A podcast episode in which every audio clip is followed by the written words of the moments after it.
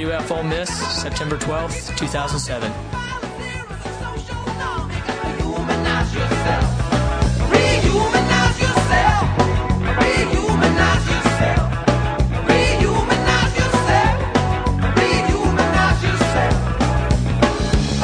Revelation 3 14 through 22. Let's give our attention to the reading of God's Word. And to the angel of the church in Laodicea, write the words of the Amen, the faithful and true witness, the beginning of God's creation. I know your works. You are neither cold nor hot. Would that you were either cold or hot. So, because you are lukewarm and neither hot nor cold, I will spit you out of my mouth. For you say, I am rich, I have prospered, and I need nothing, not realizing that you are wretched, pitiable, poor, blind, and naked. I counsel you to buy from me gold refined by fire, so that you may be rich, and white garments, so that you may clothe yourself, and the shame of your nakedness may not be seen, and salve to anoint your eyes, so that you may see. Those whom I love, I reprove and discipline. So be zealous and repent. Behold, I stand at the door and knock. If anyone hears my voice and opens the door, I will come into him and eat with him, and he with me. The one who conquers, I will grant him to sit with me on my throne, as I also conquered and sat down with my Father on his throne. He who has an ear to hear, let him hear what the Spirit says to the churches. This is God's word for us. Hey, look, y'all, we found out last week that because Jesus dwells in the midst of his people, vividly so, he is one who is not to be trifled with. You cannot have a casual relationship with this Jesus. And when approaching him and having any kind of real relationship with him, we find that he's a real friend. A friend who's not afraid to say the hard things to you. That is to find things in your life that legitimately need to be condemned, stuff that needs to be confronted in you. But at the same time, he'll also find things that he can commend in your life someone that'll be an encouragement to you. In other words, I tried to suggest to you that Jesus was the friend that you've really been looking for in that way. And the truth of the matter is, that you need all kinds of these people in your life as they manifest the presence of Jesus in and around you. But there's something else that you need. There's more than that. Because to be honest with you, if you think about it, encouragement and um, confrontation are sort of uh, cerebral uh, ideas. In other words, they're primarily abstract things where people give you insights and feedback on how you come across or what's going on with you, according to them, which again, we can't live without. But I want to suggest you are much more complex. And if you're ever going to begin to deal with some of the things that Jesus confronts his church with in these passages, it's going to take something more. Because we are not just minds. The Bible teaches, and Christianity has always taught, that we're not just minds, but we're also bodies. We're bodies, which for our purposes means that our dysfunction, if it's ever going to be confronted, cannot simply be in the realm of ideas. Uh, those bad ideas, as it were, have sort of gotten into our bones. They've come out in the way in which we live and the way in which we behave. In other words, simply changing the way in which you think about your problems is not going to be enough. It's not enough to, for a complete change. What the Bible wants to encourage us is that we also have to change habits, lifestyles, reactions, relationships. It all comes in a total package. Think of it this way How many of you have ever been a little bit weirded out when Jesus preaches in the Sermon on the Mount about cutting off your hand and plucking out your eye? Do, y'all remember these verses? Uh, Jesus has this part where he says, Look, if your hand causes you to stumble, cut it off. And if your eye causes you to stumble, then pluck it out. On your first read through the Bible, you're like, okay, easy. Put the gun down, Jesus. What are you talking about? Well, th- throughout the history of the church, we've understood that Jesus is not talking about self mutilation. Rather, I believe Jesus is talking about the particular kinds of sins and the way in which they approach us in the Bible. That is, Jesus says there really are sins of the eye, if you will. There are sins with which you struggle because of the way in which you are looking at something. Does that make sense? You have to change your perspective on what you're struggling with. But There are also sins of the hand. In other words, the thing predominantly that you do stuff with. In other words, you also have, to, in order to make a complete assault on the things that you're going through, it takes more than just changing your perspective. You actually have to do something to deal with that dysfunction. It's very interesting. In most of the weddings that I do, I actually get to do a wedding this weekend in Columbus, Georgia. Very excited about that. And at the end of the wedding, after we give sort of the description of what Christians believe about the wedding, most ministers will give what they call charges. In other words, they'll say, Look, if what I'm getting ready to say about you is true, that is, you are getting ready to be one, then there's a way in which you're supposed to act. Instructions, practically minded, are given to people. Well, guess what? Jesus does this for every single letter that he gives to the churches. For each message in each of those things, he charges them with certain uh, issues and he gives them incentive by which to obey. Does that make sense? So we have a list of two things in our, on our um, outline tonight things that are charged and things that are promised for obedience. Does that make sense? And you need both of them. Okay, first, things that Jesus charges his people to do. I got four of them here that I'm listing. There's a couple more, but at least that'll get us started. Number one, he comes and he says, Do the first things. Do the first things. This one primarily comes to the Ephesian believers, and I find that interesting. Do you remember what the Ephesians were suffering from? You see, the Ephesians were very theologically sound, theologically rigid and careful, but the problem was they were totally loveless in their lifestyle with one another. Not good. And so Jesus comes to them and says, Look, in order to deal with that lifelessness, go do the first things. Do the stuff you did before. Now, what's interesting about this is this is usually the exact opposite of what we think. Look, how many times have you ever found yourself not doing or being what you want yourself to be? And you wish so badly that you felt in such a way or that you were motivated from the inside enough to get you to do the things that you're supposed to do. You know what I'm saying? And sometimes, for the more religious of you, you actually sit back and wait for God to do it. And you pray very earnestly, you know, God, I just, it's not that I, I, I do the wrong things, it's just that I want to do the right things. I wish you would give me a desire to do it. You ever prayed that prayer? Lord, why won't you give me a desire to do these things? In other words, we want the feeling first and then the action to flow out of the feeling. But do you notice that Jesus says just the opposite to these Ephesian believers? And for some of you, this is going to be quite earth shattering, I promise you. Because he's saying, Look, I recognize that you lack feeling, you lack love for each other. So you know what you need to do? Go back and do the stuff that you did at first.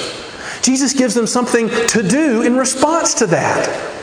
Look, all I'm saying is, it very well may be that it is easier for you, listen, listen, listen, to act your way into a feeling than it is to feel your way into an action. Do you follow that? Let me give you an illustration about this. A number of years ago, when I first started doing campus ministry, a number of years ago, a number which shall remain unmentioned in this particular sermon. I began to find that in, in a group, like any other group, there were certain people that would come and get involved in our group and got involved in our group at the University of Memphis that were hard to love. I don't know any other way to put it. They were just challenging people to love. I won't, I won't you know, go into any detailed descriptions. But to be quite honest with you, as a Christian group, we're supposed to reach out to those kinds of people. And I'm going to go ahead and confess to all of you that for many ways, one of the reasons why I started hanging out with those folks is because I had to. Was my job. Okay, minister boy, go and hang out with that person because we can't stand them, was typically people's reaction, right?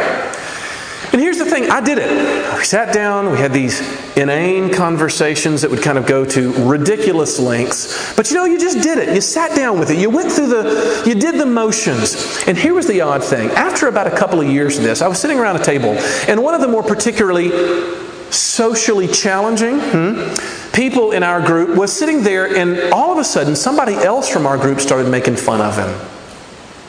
And actually said a couple things that were very cutting and ugly. Right? That's what I say to my girls. That's ugly.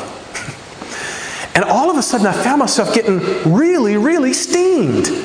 And I kind of jumped up and got in the guy's face, and I was like, Don't you dare talk to that guy that way. And we had this little fight there right in the middle of the cafeteria at the University of Memphis. Anyway, that's a whole other story. But it was really weird for me to suddenly realize that I loved that person. You see, they started out as incredibly annoying, and with all the wrong motives, I did what I was supposed to do. And suddenly, over time, I began to find in my heart affection for them. Follow me? I acted my way into a feeling rather than waiting for a feeling to get my way into an action. Some of y'all need to hear that desperately. Do the first things. Secondly, Second thing Jesus looks at his church and says is that you need to endure patiently. You see, both the church in Smyrna and Philadelphia are told to endure their suffering that they're going through in a patient way. Now, isn't that interesting? I wonder if you find that to be impractical upon first hearing. What do you mean just endure suffering? Um, it sort of reminds me of the, my old days in high school at, at two a day football practices. Now, I recognize what 90% of you are thinking is like, you play football? Um, I, I, choose my words carefully. I was actually on the football team. I didn't say I played football. My words are careful there. I was too small to be playing football. I had no, no, no business whatsoever being on that field. And I was mostly used as a tackling dummy in the process. And I remember what it was like to be out there, and all I could do in the midst of that whole situation was to sit there and just to take it. It was awful. And when I first read this admonition from Jesus to endure suffering patiently, that was kind of what I got brought back to. In other words, Jesus is saying, Look, I just want you to hunker down and take it. Here comes the suffering, buckle up, here it comes. Is that what Jesus is commanding these people to do? Well, I think not, mostly because of what he says in chapter 2, verse 10. There he looks and he says that the suffering that the church there in Smyrna is going to go through will only last, weird number here, 10 days. 10 days. What is John saying by that? I think he's saying at least two things. On the one hand, he says your suffering is going to be limited, it's not forever. It's okay. Jesus is looking at his church and saying, Look, whatever you're going through, it's going to pass. You see, for every person who really goes through suffering, the real temptation in the midst of that suffering is to think that it's permanent. And to think that it's giving a permanent, sort of indelible mark upon my soul. And that I'll be inflicted with that for forever. In other words, that life itself is a sad story. But see, Jesus is looking and saying, no, it's for a time, and I'm in control of that time. But the second thing it tells me is, is that their suffering was purposeful. It's not for nothing that you're going through this. It's only going to last 10 days. In other words, whatever reason you're going through, and we've talked about this in our small groups this week uh, with some of you that are involved in our small groups. Whatever the reason for your suffering, Jesus is saying our suffering cannot be because you're being punished. That can't be the reason. Whatever suffering you're going through, it's because God is fashioning and molding and making you to be something that He wants you to be. Your suffering is limited and your suffering is purposeful. That is what Jesus means when He says to endure patiently. Thirdly, Jesus comes and says, You need to wake up. First of all, we need to do the first thing. Second of all, endure patiently. Thirdly, he says to wake up. And I'm going to be honest with you all. This is the hardest one to hear. Of all of the admonitions, this is the difficult one because the church in Sardis, who is told to wake up, had a reputation for being a living church, but it was all form and no substance. A lot of religious activity, but no real reality on the inside. They were going through the motions of following in Christ, but on the inside, no faith, no hope, no love for others. And to be honest with you, I always hesitate to say this because the ripples that it sends through uh, uh, this group. But look, y'all, why is it that some of you, and I, and I look, I know it's only the fourth time this, in the semester, and some of you are here very new, and this is new to you in RUF, and I want to be very careful how I say what I'm getting ready to say. But I mean it with as much affection as I can muster when I say what I'm getting ready to say. Why is it that some of you are so unwilling to consider the possibility that your behavior since you've been here at Ole Miss, your, your spiritual indifference and, and spiritual lifelessness is not because you've gotten away from God, but is actually because you never knew Him to begin with. Why is it that we're so unwilling to entertain that possibility? Why is that possible? Why is that so terrifying to us? Many times I'll, I'll overhear people talking, or I'll even have conversation with people who will talk about just an absolute, generalized, spiritual whatever. And at the end of which they'll say, But I mean, you know, I mean, I know I'm still a Christian. You do? How do you know that? Upon what basis do you have that confidence? You see, the church at Sardis had an opinion of itself that thought it was to be alive, but in truth it, it, it wasn't. And, and the reason for me saying this is not to create some unnecessary panic, unless that panic actually creates something worthwhile in you. But what would be the harm in admitting the obvious?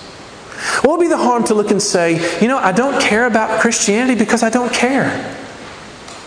What would be the harm in saying that? Because the truth of the matter is, is if Christianity is rarely helpful but mostly annoying to you, then why assume that you have any real peace in it and that you have any real part in it? It's very interesting. I mean, people in the in, in, who, who go away to other cultures. I hear this from a lot of people who leave Ole Miss and leave the bubble. And they say, you know, outside, people could not care less about my Christianity when I left college. I wasn't ready for that. It was a shock to the system. But you know what? It made going to church all that much more real because the people that were there wanted to be there. There's a reality that came from that, something that encouraged themselves with that. And look, I'm simply asking you would it not help you simply to be honest? To go ahead and admit, to stop marking down Christian on your little bubble form when you fill out your application for school. And to admit the truth that the truth is, I really just don't care about this. The truth of the matter is, when it really comes down to it, I cannot stand the fact that God is constantly telling me what He wants me to do. I think for some of you, there'll be great freedom and great joy on the other side of that when you honestly acknowledge that, because then suddenly you're ready to wake up. You're ready to wake up. And you say, Well, how can I do that? How is that supposed to be possible? Well, guess what? It depends. If on the one hand you're looking at yourself and saying, I don't want to wake up. I'm doing fine. When are you done? Why are you going so long? It's okay to be that person. You're welcome here. Please keep considering. But my friends, if that is you, then I simply want to encourage you to go be who you are and have no interest in a cultural Christianity. But for those of you who are sitting there kind of going, ah, hope he's not talking about me. Is that me? Am I the one who's just kind of putting on a pretense? Am I the one who's just sort of dressing it all up? But listen, there were a couple people there in, in, Sardis. There were a couple people, Jesus says, go back and look at it, who had not bowed the knee who had actually continued to keep what was going going. There were a few embers. And the truth of the matter is, if it still bothers you that you might be asleep, then the likeliness is, is that you are not quite there. And it's time now to fan that into flame. That's what Jesus is saying. Fan it into flame. For heaven's sakes, get curious about this. Find some friends that you can talk to. Join a small group, for heaven's sakes. Find out what these fellowship groups are about and sign up for one. Wake up, Jesus is saying. Fan those things to a flame. Fourthly, Jesus comes to his people and says, I want you finally to buy from me gold. He says, first of all, to um, do the first things. Second of all, to endure patiently. Third, wake up. And then fourth, buy from me gold. That's what we just read about from the church there in Laodicea, was to buy gold from him so that you can be rich. Does, anybody, does that strike anybody as a little weird? How is it that someone who can't afford to buy gold buy gold? The only people that can buy gold are rich people. So how can you buy something when you don't have something? That passage confuses me when I look at it. Well, in my opinion, I think that John had a certain verse in his mind. I think when John wrote this, he had Isaiah 55, verse 1 in his mind, when Isaiah said this Come, everyone who thirsts, come to the waters, and he who has no money, come, buy and eat. Come buy wine and milk without money and without price. Now, let me ask you a question Who are the only people that can buy something without money? You ever thought of that? Y'all, the only people that can buy something without money are beggars. Beggars are the only people that can do that. And Jesus is basically charging these churches. He's charging the church at Laodicea and all of us now to put on the demeanor, to put on the attitude, the outlook, the posture, as it were, of a beggar. And that means that these churches are to be known for their humility. It means that we are to be a group of people that have no ounce of cockiness to them There should not be an ounce of condescension among the people. You know, the condescension, the looking down upon among Jesus' churches. There should be no arrogant. In other words, the collection of these churches ought to be a group of beggars who are telling other beggars where we happen to have found bread. That's what it means. In other words, my friends, if you're noticing that there's a spiritual hunger inside of you, Jesus is looking and saying, You're in the right place. Because the only thing that qualifies you to come and to buy is to realize that you are not qualified. And that brings us to the second and last point. Jesus charges his people to actually do the first things. He charges them to wake up, he charges them to endure patiently, and he charges them to buy from him gold. And then he comes and he promises a reward. Uh, the Heritage Dictionary defines reward as something that is given or received in recompense for worthy behavior. But hopefully by now you'll realize how odd that defini- this definition would be if it was actually applied to this passage. Because they're all pro- tied to promises for people who what? Did you read this? To the one who overcomes. To the one who overcomes. There's a commentator by the name of Dennis Johnson for whom I'm deeply indebted for this particular uh, message that we've had that we've got tonight, who looked and said, That's a weird statement. Who keeps saying, To the one who overcomes, to the one who overcomes, because these people were the ones who themselves were being overcome. They were being overcome. They were being waylaid, washed away. Their faith was failing. All kinds of bad things were happening to them. Do you see what Jesus is saying? The only way in which you're qualified is by realizing that you don't qualify. The only way to overcome is to be overcome and to go to Him as a Savior and not as a helper. You see, Jesus comes with a wonderful set of promises, great and glorious things that He offers to His people, not as a reward, but the result of having found yourself to be in Him. And he gives this list of astounding images. Do you remember them from last week? He says, There's a tree of life that I'll give you. There's a, a crown of life. There's hidden manna. There's a white stone that I'll give you, a, a morning star, perfect white garments. I'll make you a pillar in the temple. I'll even give you a seat on the throne of God. Wonderful, glorious things. And the truth of the matter is, we don't have time to go all through those things. I'm not even going to try. But to sum them all up, they all really mean one thing. You know what it means? It means that these promises hold out the hope of wholeness to an absolutely broken people as they come and look to Jesus. That's it. All of those images, all of those rewards are a promise of wholeness to broken people. Look, the hope that we have for, in front of us, what I'm referring to as wholeness, is the hope of being what you were created to be. The dysfunction that's in your life, y'all, is not the way it was meant to be. Was not God's intention.